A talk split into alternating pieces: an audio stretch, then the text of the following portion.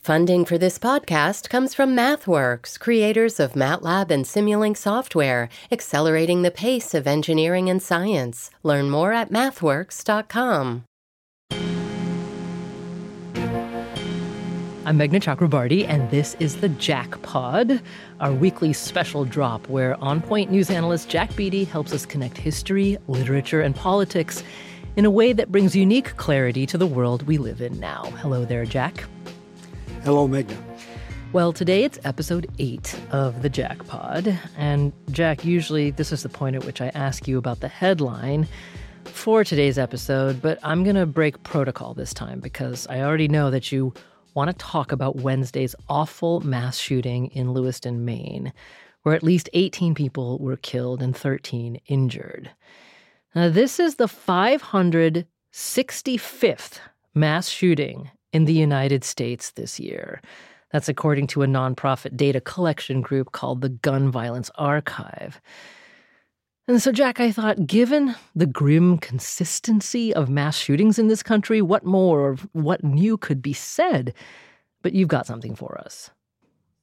Well, it's just that, you know, there was a book published about Iraq uh, 20 odd years ago with the title Republic of Fear. Well, I don't know whether it fits Iraq then, or it certainly did under Saddam Hussein, but it fits America now, doesn't it? We are a republic of fear. And why is that? Because the state has failed in its, the government has failed in its fundamental responsibility, which is to protect the citizenry. In his myth of the social contract, Thomas Hobbes says, What is life without the state? What is life before civil society? And he says, uh, It is a, a war of everyone against everyone, a state of continual fear and danger of violent death, and the life of man solitary, poor, nasty, brutish, and short men and women escape from that condition in Hobbes's myth by uh, forming a social contract. They agree to give over uh, some of their freedom to the sovereign, the Leviathan state, mm-hmm. and in return, the state will uh, protect them from uh, the anarchy and violence and fear of the state of nature. Uh, but it isn't assured that the um, civil power can do that. And when it collapses, when the civil state fails in its obligation to protect people, we return, in effect, to a, a state of nature where we fear each other, where we arm one our, ourselves, and where we recognize that, you know, the indicting truth that we are not safe. The government is not protecting us. Mm. Now, Leviathan, written in what, 1650 ish, right? And uh, yeah. my fading memory on this, though, recalls that, uh, as you mentioned, Jack, Hobbes's theory was that um, because of the the terror of the brutish state of, of man that the social contract involved the people giving up some of their rights in order in exchange for um, that like you said the protection uniquely provided by the state. So doesn't it require within that social contract an agreement amongst those who constitute the state what it means to protect the people I'm not sure we have that anymore. No, and in, in specifically, look at these uh, uh, semi-assault weapons, the AR-15, uh, which apparently was the weapon used in this uh, in this uh, massacre shooting. Uh, the government, you know, there one in twenty Americans now has has one of these, and they multiply the the um, the fatality and injury that one person can inflict on many, and therefore they're a, they're a classic case of you know the violation of of rights of everybody's rights by just a tiny by the one person with the gun, and the government did uh, you know put a ban on this for ten years or more, And then that ban under George W. Bush and under the Democratic Congress, I believe, was allowed to lapse. And ever since these, uh, you know, these, the, the, the, gun now is called America's gun. Uh, and the, the portrait of its owners in the Washington Post, they did a study of, of people that own them. Well, the owners are white, male, 40 to 60. They have a higher income than normal. Most have served in the military, and most are Republicans. According to the Post study, only 10% of Democrats own an AR 15. A proper government, a government that was living up to its, the, the, the, its part of the social contract, would have banned this weapon and bought out this weapon, as happened in Australia and in New Zealand, and uh, and and made an effort to protect us. Mm. But but we all know it hasn't, and it's the it isn't so much that we're all going to be exposed to this kind of violence. It is that we know the government isn't doing anything to protect us from it. Mm-hmm. By the way, um, as a quick aside, the story of America's relationship with firearms is the subject of really good new podcast series from our home station, WBUR. That podcast is called The Gun Machine. So if you haven't already, folks, definitely go and check it out and uh, subscribe to it as the episodes um, get published because it's all related, right? This is a long history that you're talking about, Jack. But I keep hearing those uh, those numbers and those statistics around AR-15 or AR-15 type weapon ownership. I keep coming back to your very uh, insightful recalling of Hobbes, right? Because again, in that case, Hobbes says it's the state that's supposed to protect us. But for the in the United States, for quite a while, um, there has also been this ethos of well, we need to be protected from the state, right? I mean, even yes. in the in the NRA's um, mid 20th century history, there was a NRA leader who infamously said that you know if people die, that's the price for freedom. That's the price of freedom, right? Mm-hmm. Mm-hmm. Oh, absolutely. It's a it's a reverse of the of the Hobbes idea. We are fearful of the state because we're giving up too much liberty to it, and there's something else involved. You know, Max Weber, in his essay Politics as a Vocation, lays out, he says, for what is specific to the present is that all other organizations or individuals can assert the right to use physical violence only insofar as the state permits them to do so. The state is regarded as the sole source of the right to use violence. He says that it, that is the state is the form of human community that successfully lays claim to the monopoly of legitimate physical violence. Quoting uh, Max Weber. Well, that is a. And now I'm quoting Stuart Stevens, the in his new book, uh, "The Conspiracy to End America." He's a uh, former Republican political consultant and uh, had headed up uh, good, I think, Mitt Romney's mm-hmm. campaign. Mm-hmm. Anyway, he writes that Republicans reject that Weberian idea that the state is the only legitimate for uh, user wielder of violence. And quote, they have convinced themselves that they live in a dark and dangerous world under constant threat and he says, while other Western democracies focus on putting computers in classrooms, America is putting guns in classrooms, arming administrators. And then he says, surrounding children with armed protection is how drug lords try to protect their children, not a functioning democracy.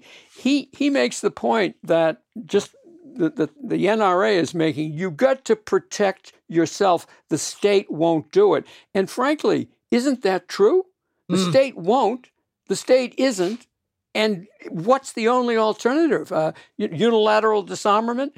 I mean, the logic of getting your gun and having it with you is, it seems to me, inexorable. You can't deny that if if the social contract is broken, that if in effect we're back in a state of nature, get me my gun. Mm. You know, Jack, we keep saying the state, the state. And if memory serves, there's an illustration with Hobbes's book, The Leviathan, of you know the massive monster of the state, right? It's very it's various tentacles reaching into every part of life, but at the head of uh, of that monstrous figure of the state is a monarchical head, right? But we don't. That's right. That's not what we have. We have, as you've mentioned so accurately, we have a democracy here. So there isn't necessarily one sole ruler we can look at and say, you are failing in your duty to protect the people.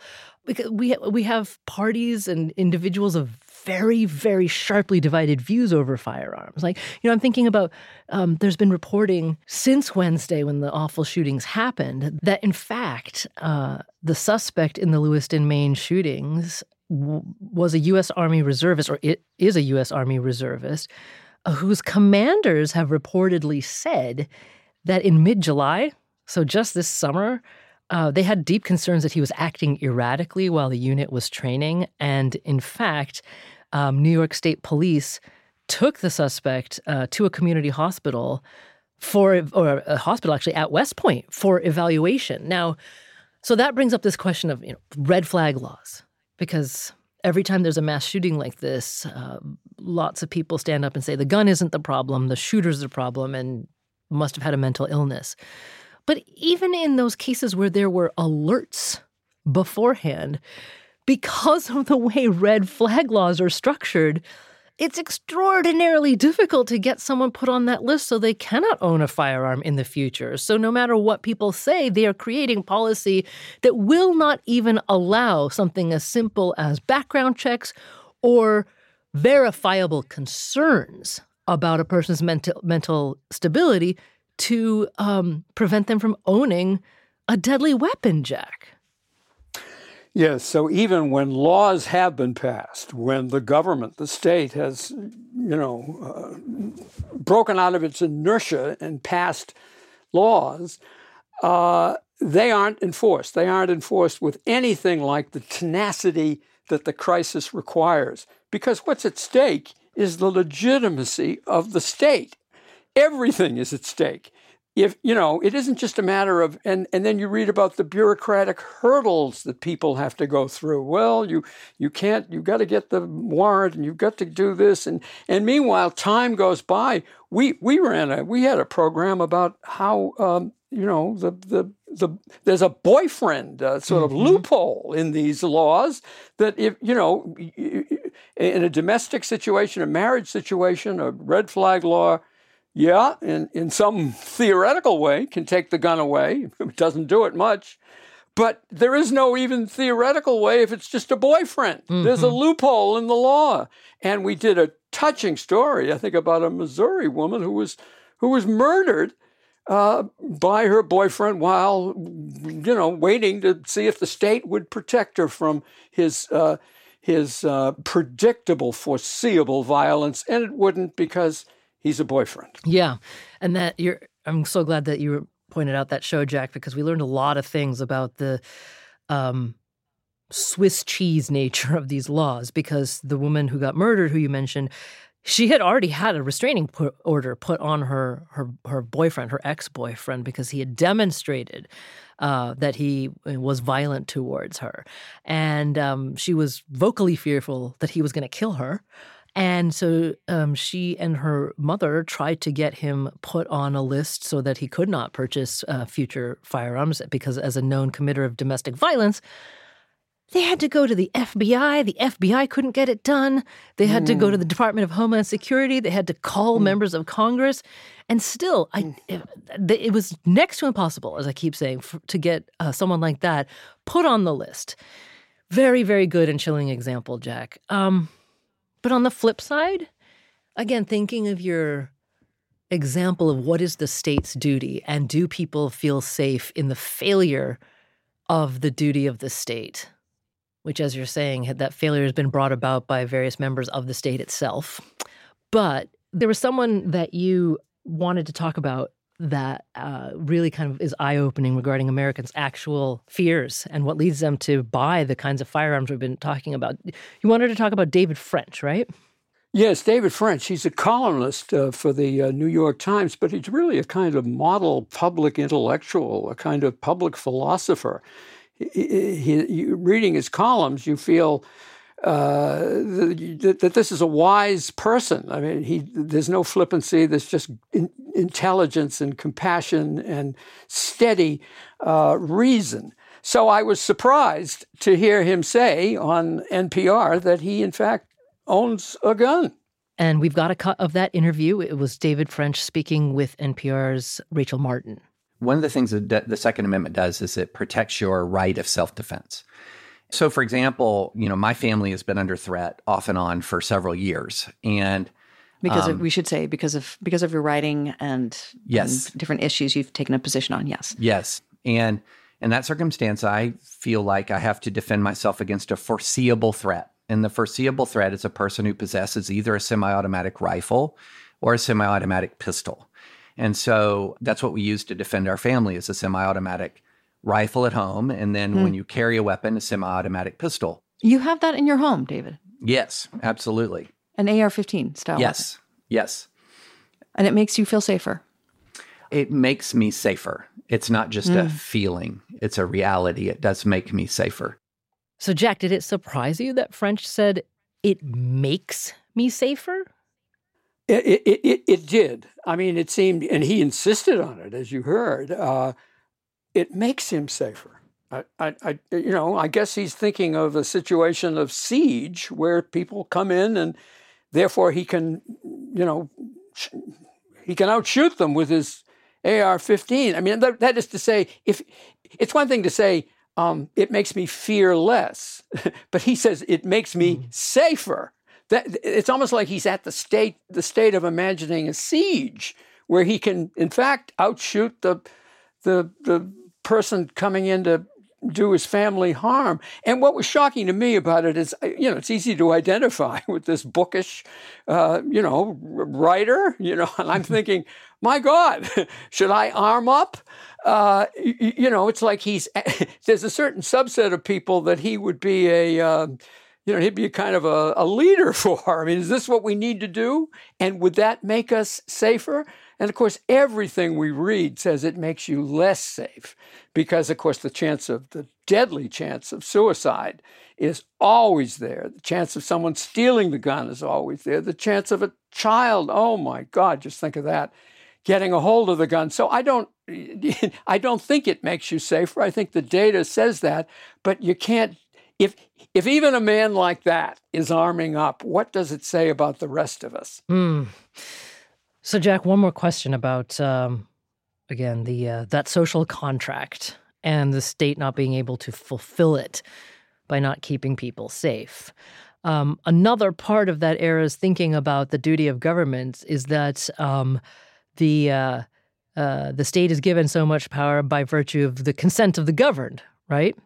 But, uh, you know, there's lots of evidence, lots of polling that shows that for a couple of key issues when it comes to guns in the United States, there actually is quite a bit of public consensus. People want red flag laws. People want mm-hmm. background checks. At least in those two areas, it's there's overwhelming support for that. And yet there's a deep vein of resistance in Congress for enacting those very things because of the influence of the gun lobby, because the inf- of the influence of a certain set of um, very, very devoted uh, defenders of the current interpretation of the Second Amendment.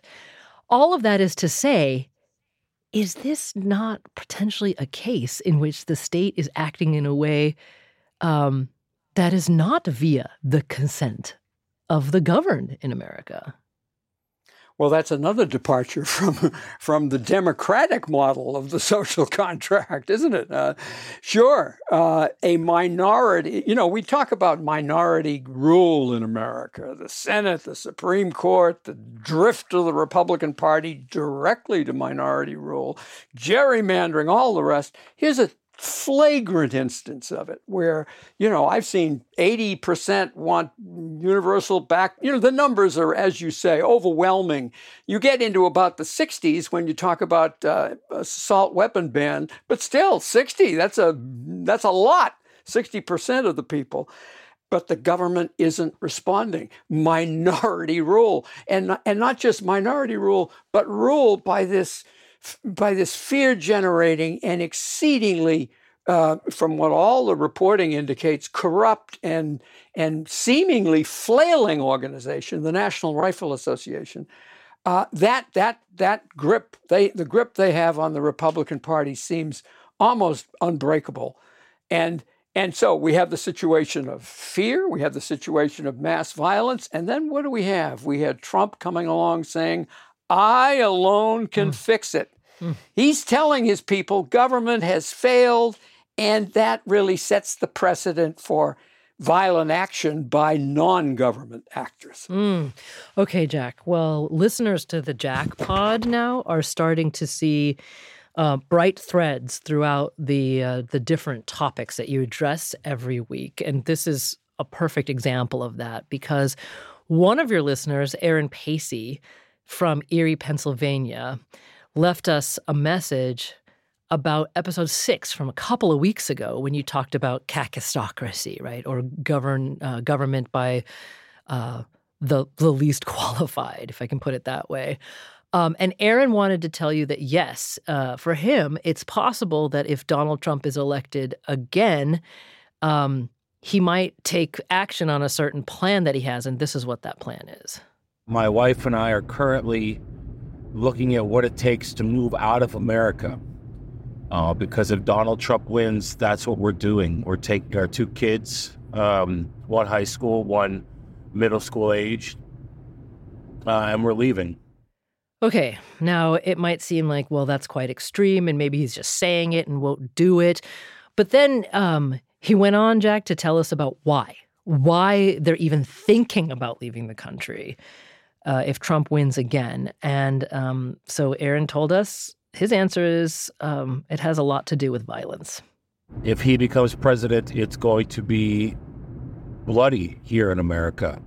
Whether it's going to look like Ireland during the Troubles or um, the American Civil War in some way. I don't know, but I mean, there's no way it doesn't get bloody. And uh, I, I, I'm not ready. I'm not willing to die uh, fighting Trump and his MAGA, MAGA millions. I'm not willing to die, and I'm not willing to have my family die for it. So we're looking online. How how do you leave America? Mm. Jack, what do you think? God, I'm sure how many people must feel the same same thing. Of course, I can remember people saying that about Richard Nixon.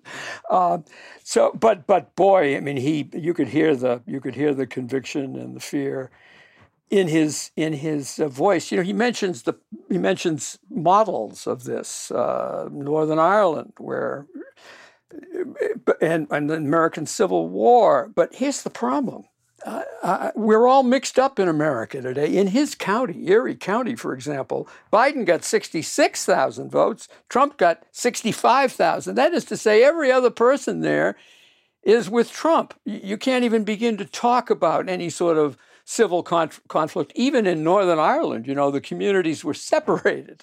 Segregation was the rule, not in America. Even in California, Trump got 6 million votes. There's no geographic basis for anything even like a, civil war, but civil disturbance, riots, violence, mayhem, everywhere would seem to be vi- uh, to be uh, possible. And you know, he mentions the case the case of Trump winning. Well, it seems certain to me that that Trump will not accept losing. And of course, that brings out the question of would there be mass violence on the other side, not from Trump supporters, but from people that are just demanding that democracy work. And what what effect will that have? And of course, now we have a if the Republicans are reelected, and if there's a tie in the electoral college, we have Mike Johnson would be very happy to deliver the House of Representatives to uh, to Donald Trump as a new president. So the dangers uh, that could prompt someone to leave are just so uh, there. You, you can't exaggerate them. You know, there's a phrase from Coleridge, the imagination of disaster. Here's Trump being insouciant about voting because voting, it's as if he doesn't even not even thinking about the election. I'm not going to accept it no matter what the result is. Then we had a little election uh, that went astray. So we have to be careful. You got to get out there and you got to watch those voters. You don't have to vote. Don't worry about voting. The voting, we got plenty of votes. You got to watch election night. You know, it used to be election day, election night. Now it's election month. Now it's election period. Some of these things going for 53 days. It's terrible. He, he's telling his people, don't worry about voting. We're not, we're not going to deal with anything so mundane. We're just going to say we won. Well, Jack, uh, Aaron wasn't the only person who had some follow up questions or thoughts for you uh, by listening to a, a Jackpod from the past. I want to take this moment to remind folks that we really, really do value you being in conversation with Jack through sending us your thoughts and, and comments to the Jackpod. So for this week, we want to know from you, you know, what do you think about Jack's um, referencing of Thomas Hobbes and the Leviathan about how the state has failed in its duty to keep the people safe. And so, therefore, uh, that potentially is uh, one explanation for why gun ownership and specifically AR 15s um, is so high in this country. Just curious what you think about that. So, we would love it if you could send us your comments via the On Point Vox Pop app. And if you don't already have it, just go to wherever you get your apps and look for On Point Vox Pop, because as you can tell, we do listen to every single one of them. And Jack, speaking of, we're going to take a quick break here, but we got a lot of uh, comments from last regarding last week's pod where you talked about uh, pathologizing in American politics. So we'll hear from those listeners in just a moment. Support for the On Point podcast comes from Indeed. We're driven by the search for better, but when it comes to hiring, the best way to search for a candidate isn't to search at all. Don't search, match with Indeed. Ditch the busy work and use Indeed for scheduling, screening, and messaging so you can connect with candidates faster.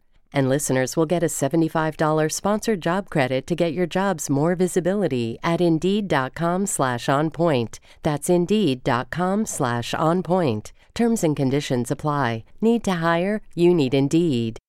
Support for On Point comes from BetterHelp. If you had an extra hour in the day, how would you use it? BetterHelp Online Therapy can help you figure out what's most important to you so you can prioritize it. Learn to make time for what makes you happy. Just fill out a brief questionnaire to get matched with a licensed therapist and switch therapists anytime for no additional charge. Visit betterhelp.com slash onpoint today to get 10% off your first month. Well, we're back with the Jack Pod and of course, it's with Jack Beatty, On Point's news analyst. And on last week's episode, Jack, you talked about the dubious history of pathologizing presidential candidates in terms of their state of mental health. And specifically, you talked about how that's happening with former President Donald Trump and President Joe Biden. I mean, I can't even imagine having to talk on in, in front of people all the time, and any little mistake you have is going to make you fair game to be the identified patient of the hour. Now, that's Jackpod listener Jessica Levy from Dunedin, Florida. And here's a little bit more of what she had to say. Whether it be gossip or a frustration with someone in our life, there's always a way to parlay that into some sort of disorder. And in politics or in pop culture, this is absolutely no different, especially currently with how mainstream uh, mental health discussions have become, it is super commonplace to read a quick description of a mental disorder and then apply it to somebody that we know or hear about so I gather from that that Jessica is saying we do it to everybody, not just politicians, and most likely inappropriately so.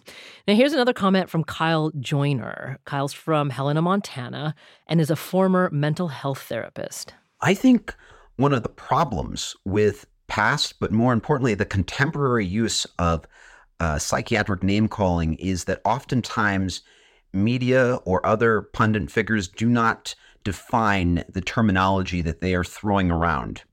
For example, in your segment, you uh, use the term narcissist. Well, you didn't define what that is or what that would mean.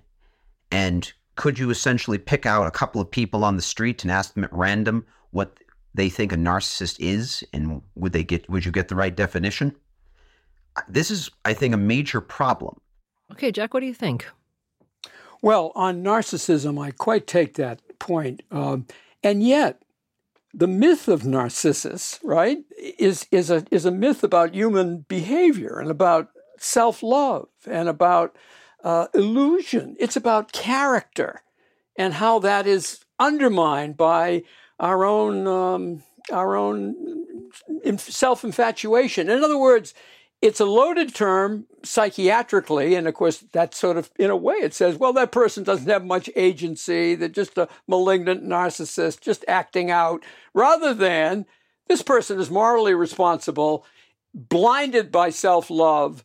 Uh, and you know uh, we need to it, we need to reclaim this psychiatric uh, lingo. We need to reclaim all that for moral judgment. We, you know, Dr. Johnson puts it very well. We are moralists by necessity and geometricians only by chance. We're therapists only by chance. We have to be moralists all the time, concerned with the question of how to live. Wow. Okay, Jack. So um, you offer such a richness in uh, the Jack Pod that people are really listening very, very carefully to what you say. And I'm going to give you this example from a comment we received from Paul Kenyon, who's in Bridgeport, Vermont. And uh, Paul really picked up on your mentioning of the Goldwater rule regarding how you know that psychiatrists or psychologists wouldn't publicly comment on the uh, mental health of a, a political candidate. And he picked up on that. And here's what Paul proposed I wish to offer what should be a corollary of the Goldwater Rule, which limits psychiatric name calling. As Meghna said, the Goldwater Rule prohibits a member of the professional psychiatric community from offering psychological opinions about individuals whom they had not personally examined.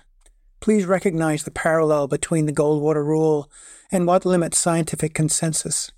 The only scientific consensus is that among people who are intimately familiar with the specific aspect of the science being discussed. Huh.